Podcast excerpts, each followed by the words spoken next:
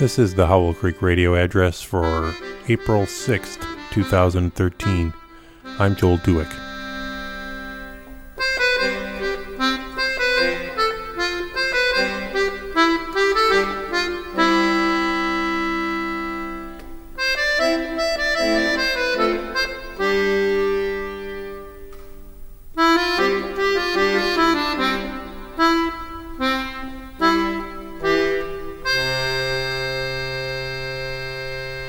When I woke up, I was standing downstairs by the kitchen sink at 6:29 a.m., rubbing my eyes. "Wear her down," the voice was saying. "That's the only way to win. Wear her down." It was my superego, I suppose, prodding me on. It had started two weeks ago on Friday night. Gwen, my sister, who rents a room here at Swaledale House, had come out of the bathroom and sat across from me in the dining room where I was puttering. Trixie was in the kitchen. Joel, she said, and she mainly uses my name when she really wants to pose me a question. Slide it under my nose, like. What, she continued, would you say to a little competition? Not enough information to render a verdict was my first thought, and I said as much. What time do you try to get up in the morning? she asked.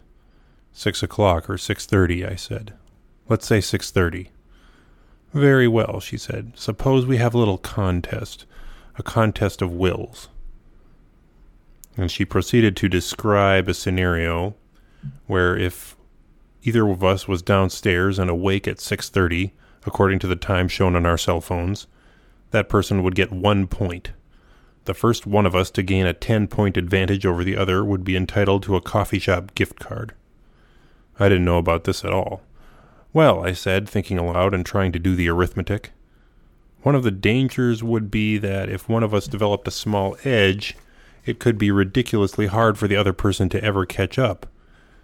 Yes, said Gwen in a tone that suggested that she viewed this as a feature and not a weakness in her plan. Well, we talked some more. After a good forty eight hours due consideration, I shook her hand on it and with Trixie serving as referee, we hammered out the details in trilateral negotiations in the upstairs hallway. Hence my being next to the kitchen sink at 6:30 in the morning. She's competitive, I heard my super ego saying, but consistency is not in her playbook. Consistency, the long view, that's your trump card. And I could just hear it mutter, maybe your only card. I understand superegos can be critical like that. It used to be that waking up at 6 a.m. would give me a good half hour to wake up, and then a couple of hours to write in addition to the evenings and weekends. Nowadays, getting up that early somehow gives me only enough time to wake up and eat, and wake up a little more and look presentable and walk to work. It somehow reminds me of something that happened a couple of weeks ago.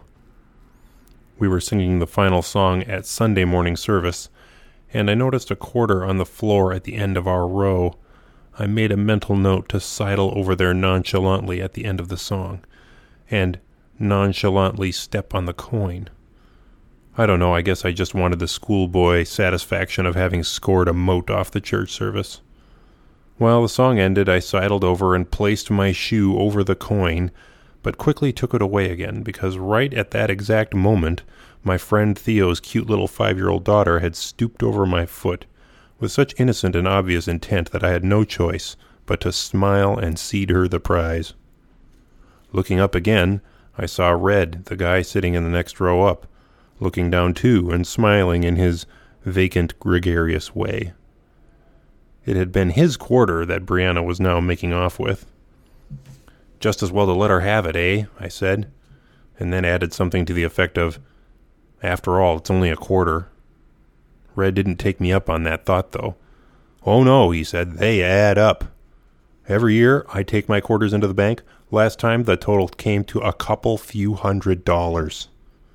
And I quickly smiled and said, Aha, oh yeah, for sure, wow, and changed the subject, which is what I do when I disagree on something too trivial to argue about.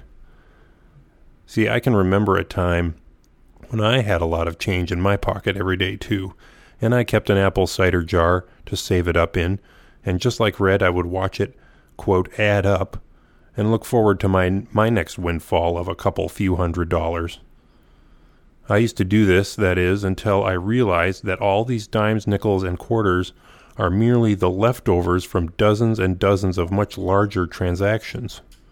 For every couple quarters I saved in the jar, I'd spent at least 16 or 20 times that much in order to get those quarters and change.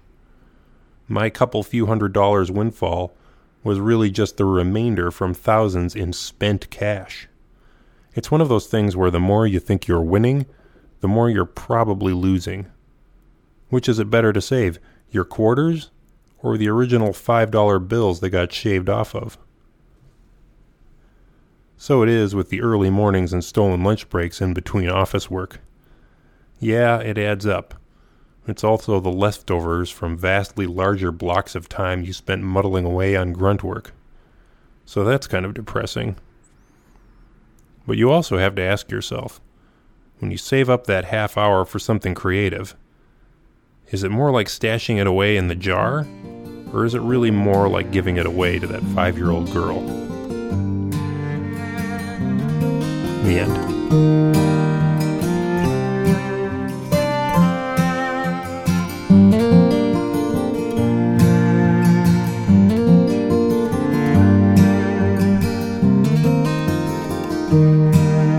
Thanks for listening to Hollow Creek Radio, my little 50 cent early morning production. Sorry about the unscheduled break last week. The snow cover in the front yard is down to about 40%, so good enough for me. We're back to the normal album art. I'll put a bland, informative photo about that on the website, hollowcreekradio.com. See you next week.